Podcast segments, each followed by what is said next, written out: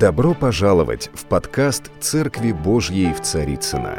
Надеемся, вам понравится слово пастора Сергея Риховского. Спасибо, что вы с нами.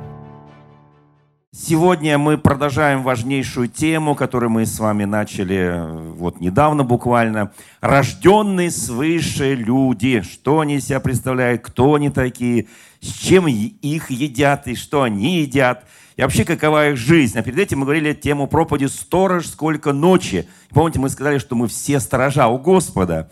Мы все стоим на башнях сторожевых. Это, конечно, аллегория. Понятно, мы живем в своих квартирах, домах и прочее, прочее. Вот. Но мы фактически являемся вот такими сторожами Божьими. И нас люди спрашивают, ну сколько там ночи-то? Когда будет утро?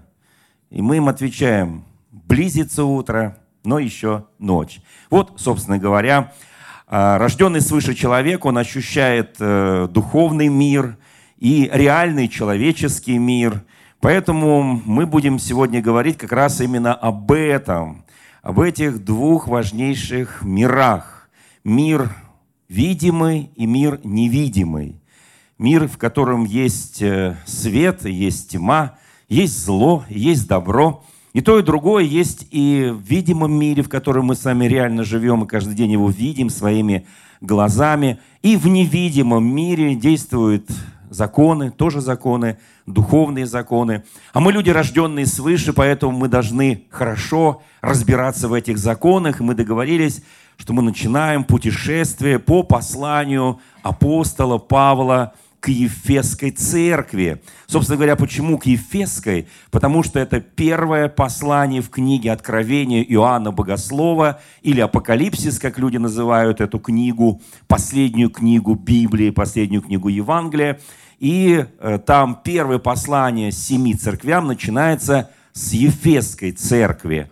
Конечно, когда мы говорим о Ефесской церкви, мы вспомним о том, что очень даже где-то сходные моменты были в послании Галатам, филиппийцам вот, и фессалоникийцам. Но мы прекрасно понимаем, что а, церкви менялись посланиями, и поэтому еще до того, как Евангелие стало полноценной канонической книгой, то уже церкви того времени, ранней апостольской периода, они обменивались различными посланиями. Вот поэтому мы тоже с вами будем ходить туда и сюда и смотреть, потому что это очень важно для нас. Чтобы нам вообще разбираться в духовном мире. Знаете, многие люди думают так, ну я живу в реальном мире, зачем мне это все потусторонние вещи? Вот, когда вот умру, тогда уже, ну простите, тогда будет несколько позже. Или поздно, поздно, поздно. Тогда уже все. Поэтому очень важно, чтобы мы разбирались в духовных законах, в духовном мире. Вот. И духовный мир, он очень богатый на самом деле. Мы, люди, имеющие чувствование в Иисусе Христе, обогащаем себя познанием духовного мира. Написано в Священном Писании, что невидимое вечно, а видимое тленно, временно, ну, естественно, не вечно. То есть все, что оказывается невидим, вот этот невидимый мир, а нам, как христианам, Бог открывает глаза, мы об этом много раз говорили, мы можем видеть духовный мир. И вот мне хотелось поговорить э, вот в послании к Ефесянам и другим посланиям, которые Павловы будем разбирать, вот именно о законах этих двух миров. На самом деле духовные миры вторгаются в нашу жизнь. Они часто вторгаются так незаметно, так необычно – что мы даже не знаем, что это вторжение духовного мира, либо мира зла, либо мира добра, либо Божьего мира, либо дьявольского. И вот здесь вот это вот э, чувствование или способность различать эти миры, оно очень важно для любого человека, христианина или тот, кто еще на пути к познанию истины. Но вот очень важно различать эти миры. Вы знаете, потому что от этого будет зависеть наша жизнь. И либо она будет с Богом, либо она будет без Бога. Когда мы говорим о невидимом мире, мы понимаем, что там есть такие сущности или творения Божье, служебные духи, они бесплотные, эти духи, их называют ангелами. И эти ангелы, они тоже разделены. Есть ангелы света, ангелы тьмы и то, и другое. Примерно одна треть ангелов, которые восстали вместе с сатаной, против Бога. Они называются ангелами тьмы. Они обладают определенными способностями, которые они получили, когда они были с Богом. И, конечно, есть ангелы Божьи, об этом будем говорить более подробно, какова их роль в нашей жизни. И вообще, являются ли нам ангелы, видим ли мы их и чьи они. Как говорится, есть такая птичка, чибис летает в небесах, она кричит, чьих будете. Ну, это по-русски так слышится русским. На других языках, видимо, по-другому. Потому что когда я узнал впервые, как английскоязычные воспринимают кукареку, я не, даже не хочу это повторять. Потому что по-нашему оно звучит немножко не кукурику. Вот, поэтому, дорогие мои, вот. И, конечно, каждый человек воспринимает что-то по-своему. Ну, вот давайте приведем примеры. Они очень тоже важны для приятия, принятия и так далее. Вот начнем с простых вещей.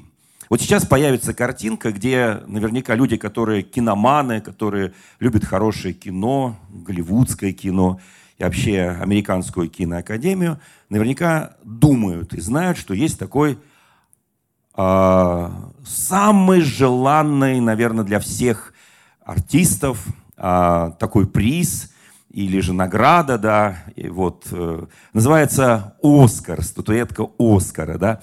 Вот сейчас, я уверен, появится наконец это на экране, и мы увидим в центре, вот есть три статуэтки, да. Вот одна из них в середине золотая – она называется «Оскар». Но что самое удивительное, что самое удивительное, вот когда происходит подмена понятий, да, когда духовный мир вторгается в мир видимый, да, вот, э, собственно говоря, американская киноакадемия взяла вот эту статуэтку, она ее срисовала, ну, скажем, такой плагиатик небольшой, с древнеегипетских статуэток, которые а, которые являются Богом, Богом Сакаром. Видите, слова, э, первые две буквы переставили, э, и получился Оскар. То был Сокар, а тот стал Оскар, да. И со, созвучно я сейчас имею в виду, да. А, и вот, э, вот этот египетский бог зла, огня, царство грешников и покровитель мертвых, собственно говоря. И вот представляете, вот огромное количество именитых артистов. Вот там постоянно в Голливуде какие-то скандальчики, там то сексуальные, то всякие вспыхивают, потому что есть от чего вспыхивать. То ненависть, то какие-то там противо... и так далее. А почему? Потому что вот, ну как будто нельзя было что-то, ну мягко говоря, ну, найти более приемлемое, вот какое-то более доброе. Ну вот взяли вот это, видите, вот с двух сторон от этого Оскара как раз две статуэтки, которые найдены э, при раскопках гробниц в Египте, которые символизируют вот этого бога тьмы, бога, собственно говоря, царства грешников, покровителя мертвых, зла и огня. Вот. И, конечно, вот есть излюбленный прием всех оккультистов – это вот до смешения – вот, э, это очень важно, что мы понимали. Вот сейчас я покажу еще одну картину. Я бывал в этом здании, в Брюсселе, выступал там. Это здание э, Европейского совета или Европарламента. И э, как член президентского совета мне приходилось выступать там. И вот сейчас мы увидим, там тоже есть до степени смешения. И очень, вот вы скажете, при чем тут вот это, как оно влияет? Вы знаете, вот, вот этот бог языческий, который символизирует огонь, зло, царство грешников, царство мертвых, он вдруг оказался желанным для известнейших людей, для суперзвезд, кино, актеров. Он стал желанным. Ну а по сути, мягко говоря, ну, ничего бы вот так желанного я бы никогда бы не хотел, чтобы меня наградили статуэткой господина Сакара, хотя она практическая копия Оскара. Вот теперь давайте посмотрим. Я очень хочу, чтобы наши операторы все-таки вывели эту картинку. Вот она.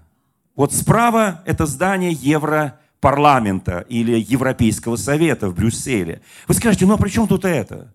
Ну при чем тут архитектура? Это же архитектор, его замысел и прочее. Да-да-да, никто же не спорит. Но с, и архитектор, э, когда он обосновывал свое вот это здание, почему он его сделал именно таким, он сказал, что это э, Евросоюз, он наследник Великой Римской империи, и что, собственно говоря, Колизеи, где проходили всевозможные собрания, там не только были бои гладиаторов, но там были какие-то достойные мероприятия и прочее, прочее.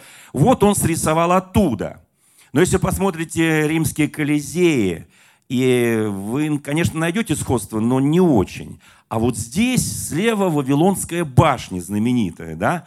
А вот справа здание Европарламента. И вот до степени смешения. То есть и человек, который, он, он смотрит визуально, он смотрит в реальном мире, он видит это здание, он видит эту статуэтку, и у него желание быть вот там среди этих 600 депутатов Европарламента и прочее, и там где-нибудь когда-нибудь выступить, дай бог, и вообще какие-то привилегии оттуда иметь. Но он не знает, что а, тот архитектор, который, собственно говоря, это здание и, а, ну, скажем так, создавал, вот, он в своей одной записке написал, что я это срисовал знаменитой картины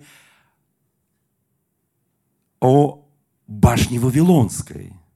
Потому что там Бог разделил народы, дав им разные языки, распространив их по всему лицу земли. Между прочим, кто вспомнит мне, когда произошло-то разделение вавилонское, и вот это вот разделение на разные языки, племена и народы, это было до Ноева потопа или после Нового потопа? Просто мне интересно.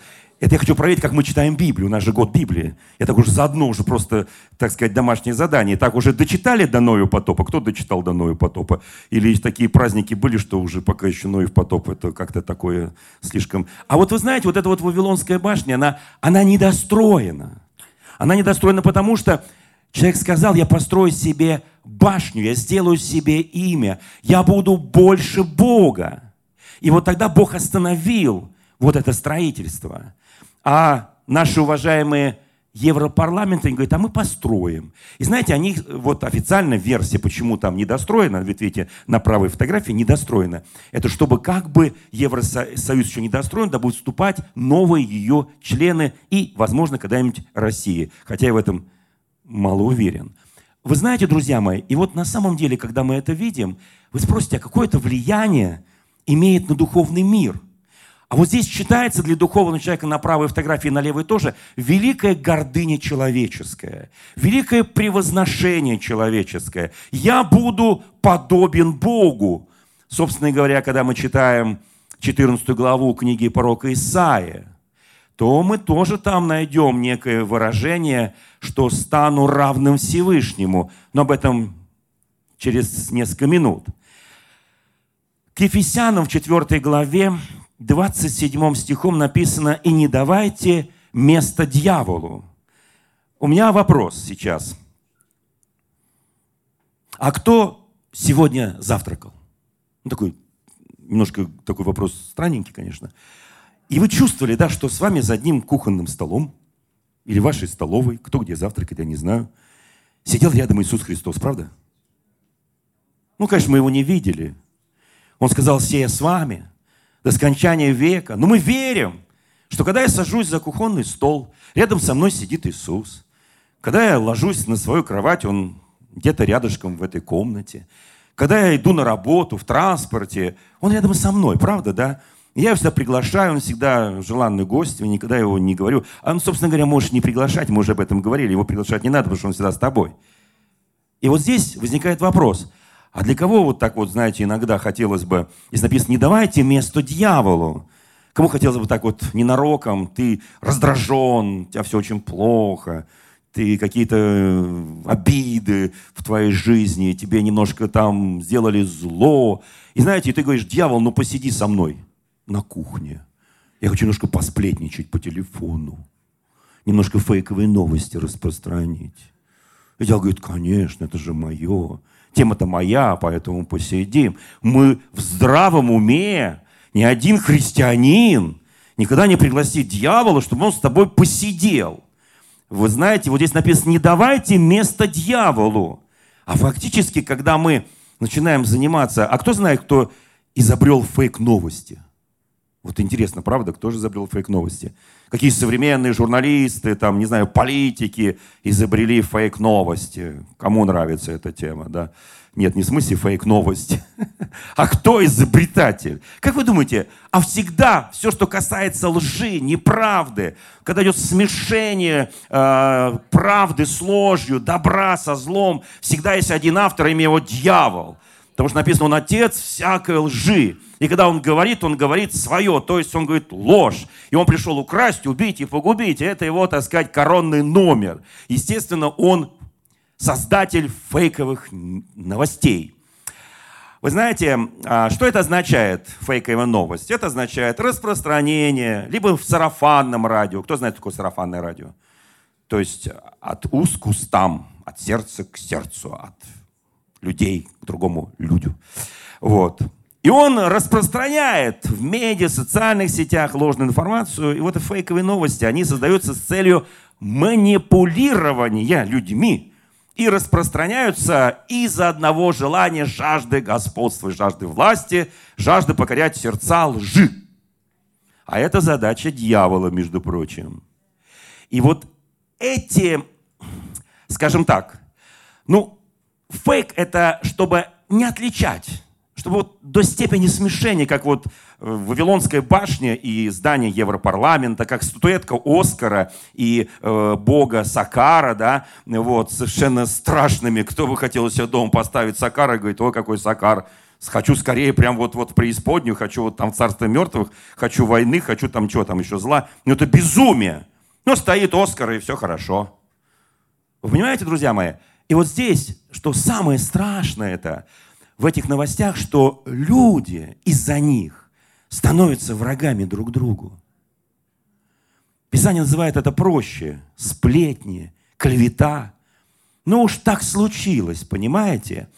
И на самом деле в книге «Бытия» описана первая fake news. Так начиналась история грехопадения человека – Змей обратился к Еве словами, змей, которого использовал, естественно, дьявол, и сказал змей жене. Вот вы знаете, когда дьявол говорит, он как бы говорит правду. Но в этой как бы правде есть половина лжи. И люди, которые не сведущи в Священном Писании, потому что лучшее противоядие против фейков, против лжи, это верить словам Бога верить священному писанию. А чтобы ему верить, его нужно элементарно просто знать. И, к сожалению, вот это явление fake news, оно проникло и в некоторые церковные общины. Я надеюсь, в нашей общине этого нет, конечно. И что сказал дьявол жене? Подлинно ли сказал Бог, не ешьте ни от какого дерева в раю? Он прекрасно знал, что Бог так не говорил. Бог говорил, от всех деревьев ешьте. Но вот от этого единственного древа познания добра и зла не ешьте. Дьявол как бы, понимаете, так вот в натяжку сказал, ну Бог же так говорил. Правда, Бог говорил всего об одном дереве, но дьявол на этом закончил предложение со знаком вопроса, а подлинно ли? Знаете, когда дьявол начинает, когда тебе брат или сестра начинают тебя искушать, муж или жена, там, не знаю, и начинают тебя фейковыми ньюсами кошмарить, они тебе говорят – а ты слышал? А ты знаешь? У, такое я тебе расскажу. Не поверишь. Ну, конечно, христианин не надо верить в ложь. Но когда тебе говорит слово «не поверишь», я сразу так «поверю». Почему не поверю? Конечно, хочу знать. Кто там на фейке там опять э, поскользнулся, да? И вот мы прекрасно понимаем, он говорит, а подлинно ли? Вот всегда у дьявола есть одна фраза, когда дьявол искушал Христа в пустыне. Он говорил ему простые вещи, прямо из Писания. Прямо из Писания. Ты голоден? Скажи камнем, они станут хлебом.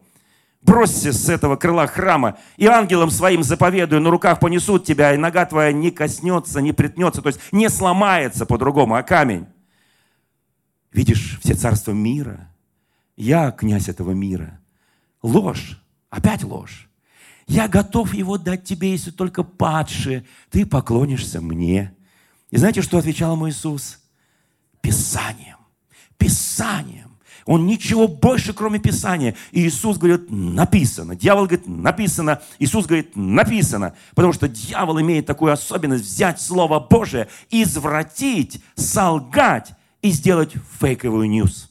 Вы знаете, и, конечно, на самом деле Бог запретил только с одного дерева. И Ева поправила змея. Вначале она немножко бодрствовала на самом деле. Как мы тоже бодрствуем. У тебя же христианская есть честь, достоинство, этика, ну, христианская нравственность, да, и ты говоришь, не надо, брат, не надо мне рассказывать ни о ком. Да нет, ну ты знаешь, там такая... Не надо. Вот. Она бодростна, говорит, да нет, Бог так. Вот что она ему сказала. И сказала жена змею, плоды из деревьев мы можем есть только плоды дерева, которое среди рая. К ним не прикасайся, чтобы не умереть. Она купилась уже. Она, что значит купилась? Она вступила с ним в диалог. И тогда он говорит, да нет, ты не так поняла Бога. То есть, когда человек уже купился – да ты не так поняла Бога. И вот уже из фейка идет полная ложь. Вы не умрете в ближайшие 700 лет. Конечно, он это не добавил. Но вы знаете, он всегда лжет. Он всегда пытается ложью. И написано, и увидела жена, что дерево хорошо для пищи. Оно приятно для ушей и глаз и вожделенно. Я тут ушей добавил, естественно, потому что мы слушаем ушами – потому что дает знание. И взяла плодов его, и ела, дала мужу, и он ел.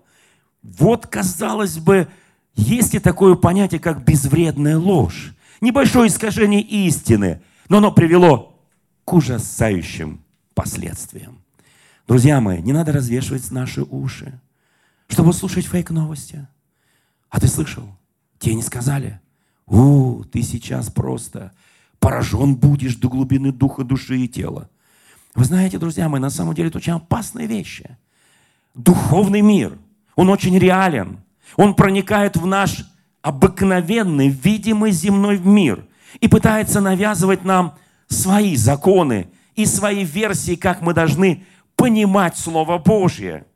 Вы знаете, еще раз я возвращаюсь к тому, что существует два мира. Видимый и невидимый.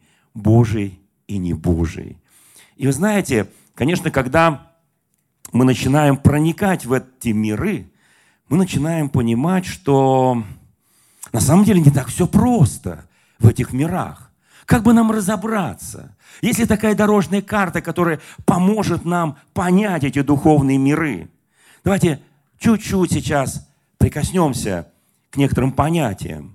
Итак, мы с вами рожденные свыше, мы сторожа на башнях, мы всегда бодрствуем, мы не допускаем дьявола, мы с ним чай утром не пьем, кофе тоже не пьем, мы приглашаем, всегда это делаем с Иисусом Христом, правда, да? Мы не распространяем фейковые новости, мы не поднимаем, э, не хулим начальство и, и власти, правильно, да, я говорю сейчас? Или как-то я ошибаюсь, да? Вот. Потому что, вы знаете, э, есть такой вот э, тракт у нас, как, как он называется? Желудочно-кишечный тракт, который реагирует на все фейковые новости. У тебя начинается проблема.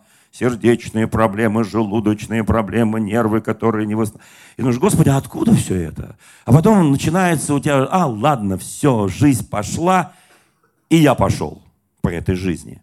Вы знаете, вот всегда Сакар будет перепутан нами с Оскаром. Всегда здание Европарламента, мы не, не подумаем даже о том, что это Вавилонская башня. Всегда многие фейковые новости, они кажутся, ну, почти правдой. Ну, еще чуть-чуть, и это будет правда. А это яд, который отравляет нашу реальную жизнь. Вы знаете, когда дьявол пришел однажды к Богу в книге Иова, он даже боялся произнести слово Иов – он как огня боялся этого, потому что понимал, что бессмысленно, бесполезно. Никогда Иов не приглашал дьявола за стол. Всегда он приглашал Бога за стол. Всегда он делал то, что угодно Господу. Вы знаете, хочу, чтобы мы для себя сделали определенный вывод. Бог сотворил эти миры. Но дьявол сбунтовался против Бога. Итак, существует 14 глава, знаменитая глава, Исаия. Давайте посмотрим, что написано в 14 главе Исаия. Здесь описан тот сюжет, который вы сейчас увидите на знаменитейшей картине одного величайшего художника. И вот мы сейчас увидим эту картину. Я надеюсь, мы ее, конечно, увидим, эту картину. Да, и нам ее покажут обязательно, эту картину. Вот. Ангел. Деница, сын Зари. Сверженный с престола, на котором он пытался сесть вместо Бога. Падает – Деница, сын Зари, ослепительный, сияющий ангел, который ходил среди огней, который наслаждался всей славой, которая принадлежала, вот почему пятый пункт. И он здесь пять вещей скажет, что он хочет, что он хотел. и что у него не получилось.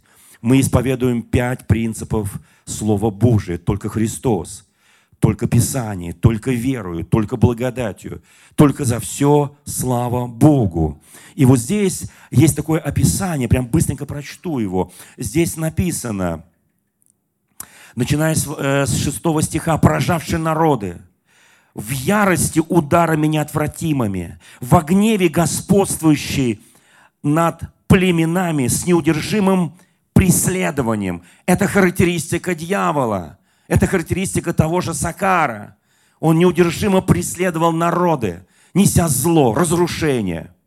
Вся земля отдыхает и покоится, восклицает от радости. Что же произошло? Вот на этой картине изображено, что произошло. Кипарисы радуются, и кедры ливанские о тебе, говоря, до тех пор, как ты заснул, с тех пор, как ты заснул, никто не приходит рубить нас. Кедры – это что-то величественное, это что-то удивительное, прекрасное. Он постоянно ходил и срубал, срубал самое лучшее – в давнем случае это символ людей, это символ разрушения лучшего. И дальше написано, ад преисподней пришел в движение ради тебя, чтобы встретить тебя при входе твоем. Пробудил для тебя Рифаимов, всех вождей земли, поднял всех царей языческих с престолов их. Все они будут говорить о тебе. И ты сделался бессильным, как мы. Ты стал подобен нам. Вот знают ли об этом христиане? Да, мы читали от Матфея последнюю главу, последний стих. «Сея с вами до скончания века, тот, кто в вас, он сильнее того, который в мире». Но с тех пор, как дьявол был сброшен, послушайте, даже ад, даже все вот эти языческие цари восклицают, ты стал подобен нам, таким же бессильным. А мы имеем силу Божью, мы имеем власть Божью. Мы не бессильны, послушайте. Но христиане часто превозносят того, который распространяет фейковые новости, который до степени смешения несет зло вместо добра. И боятся его, и страшатся, что он тебе что-то такое сделает. Послушайте, у нас теряется вера, надежда, упование.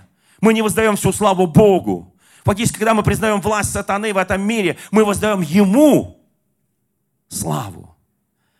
Здесь написано, в преисподнюю неизвержена гордыня твоя со всем шумом твоим. Под тобою подстилается червь, и черви покров твой. То есть, ну понимаете, о чем здесь?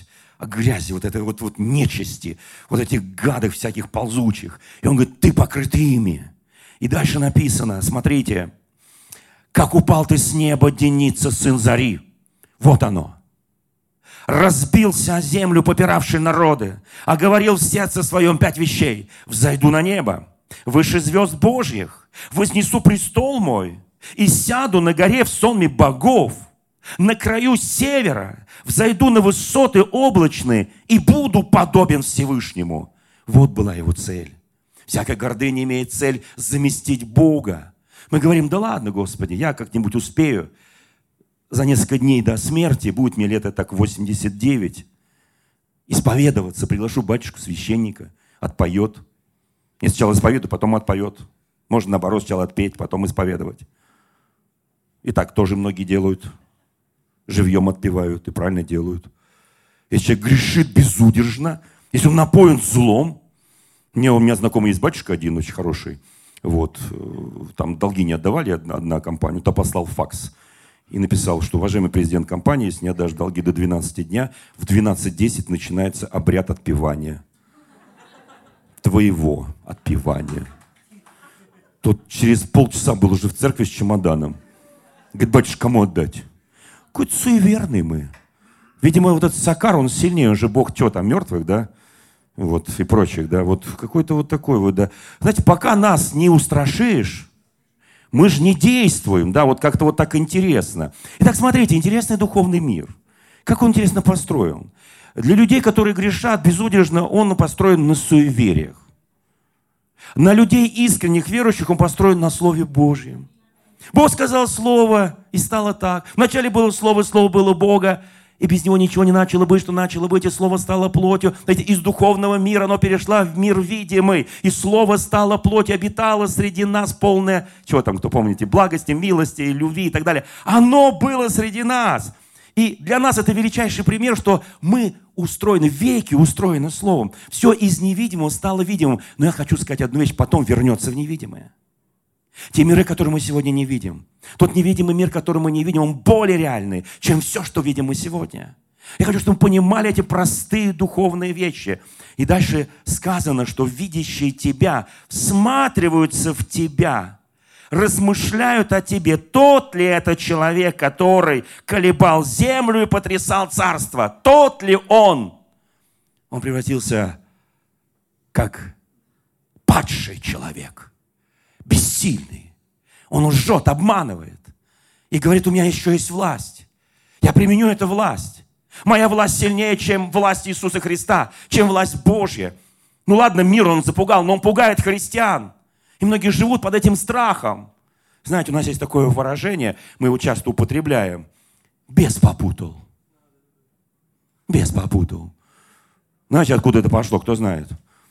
В древности в одном монастыре в Великий пост – монах над свечкой, большая ложка металлическая, положил туда яйцо и жарит его в Великий пост, где нельзя есть яйца, мясо, мясо сыропустное, помните, да?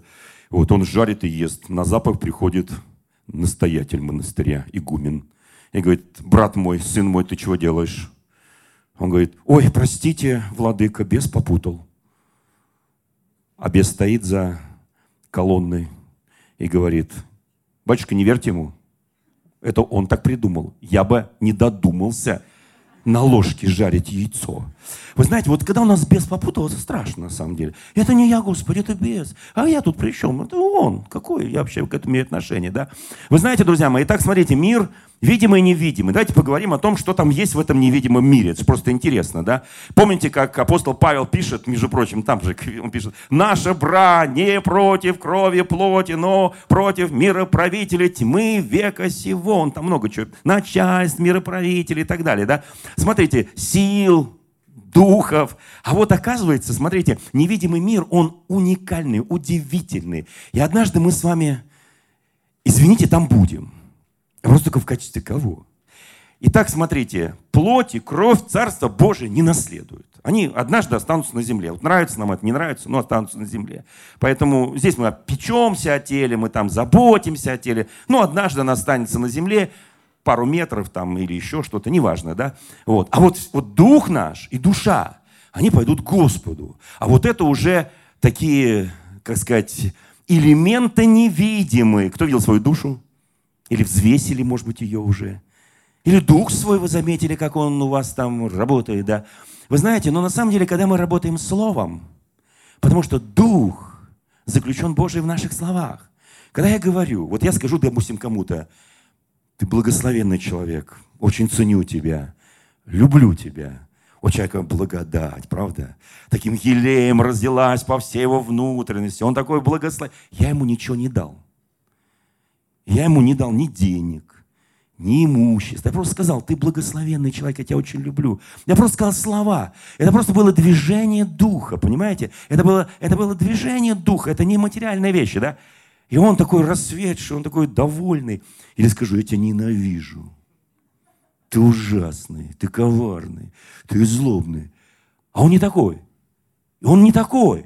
А я ему это все наговорил, навешал ему, и он уходит понурый.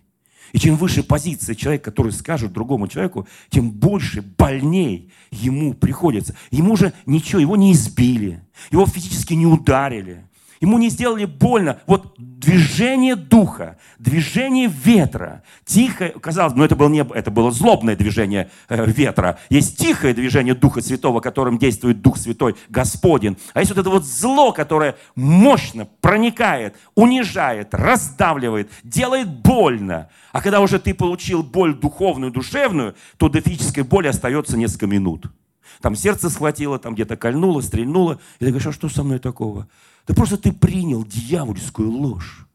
Ты принял, ты поверил дьяволу. Вот и ты получил. Вы знаете, друзья мои, так есть добрые ангелы Божьи, а есть злые ангелы. Я так уже упрощаю. Слово ангел переводится с греческого как вестник. Просто вестник. Неважно, он Божий, там, дьявольский. Ангелы Божьи служат Богу беспрекословно, выполняют Его волю, осуществляют посреднические функции между Богом людьми, ведут духовные битвы, объясняют Писание и так далее, дают им откровения и так далее. Слушайте, какая хорошая. Они беспрекословно. Кому надо слово беспрекословно? Кто может сейчас сказать, Господи, я, да я хотя бы ангелам подражать, Твоим. Я хочу беспрекословно внимать, слушать Твое Слово и исполнять Твое Слово. О, Господи, для этого нужно изменить образ жизни, перестать смотреть фейковые новости, перестать э, болтать, лгать, там, не знаю, выдумывать, клеветать и так далее, злословить кого-то. Господи, но это сложно, Бог говорит, не сложно. Возможно. Как вы думаете, вот эти ангелы Божьи, они выше нас или ниже по рангу, по сану? Ниже. Ну, если они это могут, почему мы-то это не можем? Почему мы это не можем? Ангелы дьявольские, злые то есть, те, которые своей гордыни отпали от Бога и воспротивились Ему, их усилия в том, чтобы сопротивляться воле Божьей, отвращать людей от истины и Бога, и лгать, и лгать, и лгать, и губить. Вот их простая задача. Я же не буду сейчас спрашивать такие простые вещи, кто верит там Бабу Ягу, Кощея Бессмертного, Лешего там и прочее, всякую нечисть болотную, да? Вот. Но я задам простой вопрос, потому что этого много в Священном Писании, ангелов много в Священном Писании, и Божьих, и лукавых. Простите меня, то, что есть в Священном Писании, мы должны это знать и должны понимать и использовать в нашей жизни. Итак, если мы видим, что там являлись ангелы Божьи, и ангелы не Божьи тоже являлись людям, ну, например, что стоит только одно, как сатана спорил о теле Моисеевом. Ну, зачем тебе труп-то нужен, простите меня, Моисея? Ну, что он тебе? Сатана, зачем он тебе? Ну, сейчас его закопают. Нет, он мне нужен, чтобы его не закопали. Я из него мощи сделаю Моисея. И в храме он будет стоять. И весь Израиль будет поклоняться Моисею. Он Бога быстро забудет, три-четыре поколения, потому что это видимое. А вы хотите поклоняться Богу невидимому. Вы чего учите? Бога, который нигде нельзя сделать изображение. Первая, вторая заповеди. Вы чему учите? Бог, люди должны видеть Бога, как видит статуэтку Оскара. А за ним, правда, не видят другие статуэтки не видит их так, затмила слава Оскара. Они видят вот это, но не видят вот это. Послушайте, вот, они слушают фейковые новости, там почти, почти все правда. Мы же говорим, почти все правда. Но одна ложь, вторая ложь, она отравливает, отравливает, отравливает, отравливает сознание, дух, разум, сердце. И все. И человек траванулся. Вы знаете, очень хочу, чтобы... У меня пару минут осталось. Это сегодня только такая хорошая часть, но только вступление к этой теме важной, рожденной свыше. Два мира, мир духовный, мир видимый, мир невидимый. Вы знаете, и так у ангелов бесовских есть задача. Бесовские ангелы – это демоны и бесы. Иисус Христос, у него было, знаете, вот такое вот, как сказать, это хобби духовное. Он любил изгонять бесов из людей. У кого есть такое хобби духовное?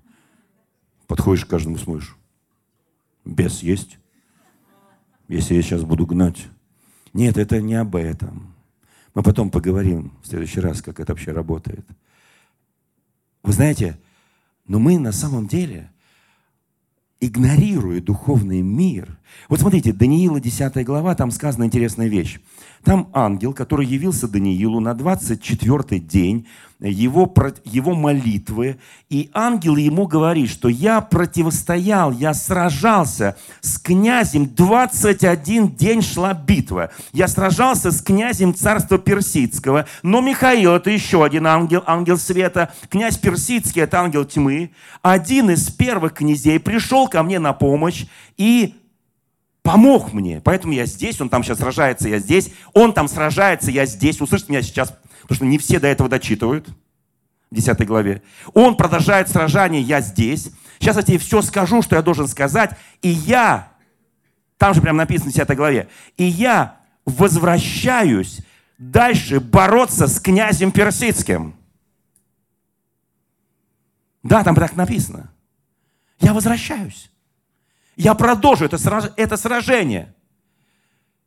Мы знаем законы духовной брани, как будто мы ведем брани. Друзья мои, ну нельзя телесно вести духовные брани. Я сейчас не буду объяснять это свое выражение, но нельзя телесно вести духовные брани. Духовные брани ведутся в духовном мире.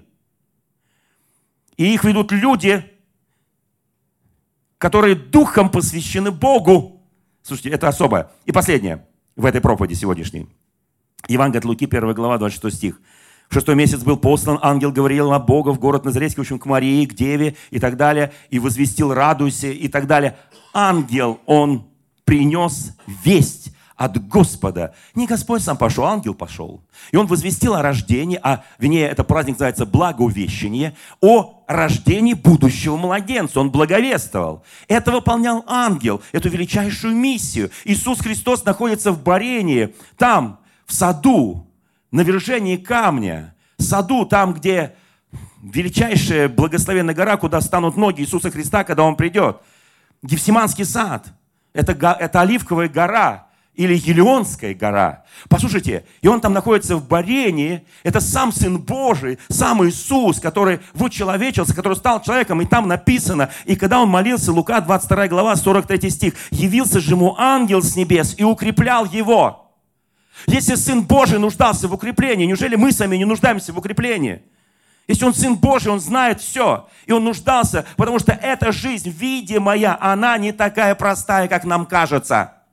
Поэтому без Бога не до порога. Если мы не ведем, если, послушайте, духовный мир, он настолько близок сегодня к нам. Я хочу, чтобы мы понимали эту вещь. И в 21 веке фейковые новости это так себе. Они на самом деле очень древние. Но, друзья мои, в это время есть очень много других вызовов. Христианская церковь, она сильна тем, что она верует и доверяет Господу. Она доверяет Священному Писанию. Она изучает Священное Писание. Она живет сообразно Священное Писание. Не из-за страха, а из-за любви. И только из-за любви. Дорогие друзья, спасибо, что были с нами. И до встречи на следующей неделе на подкасте «Церкви Божьей в Царицына.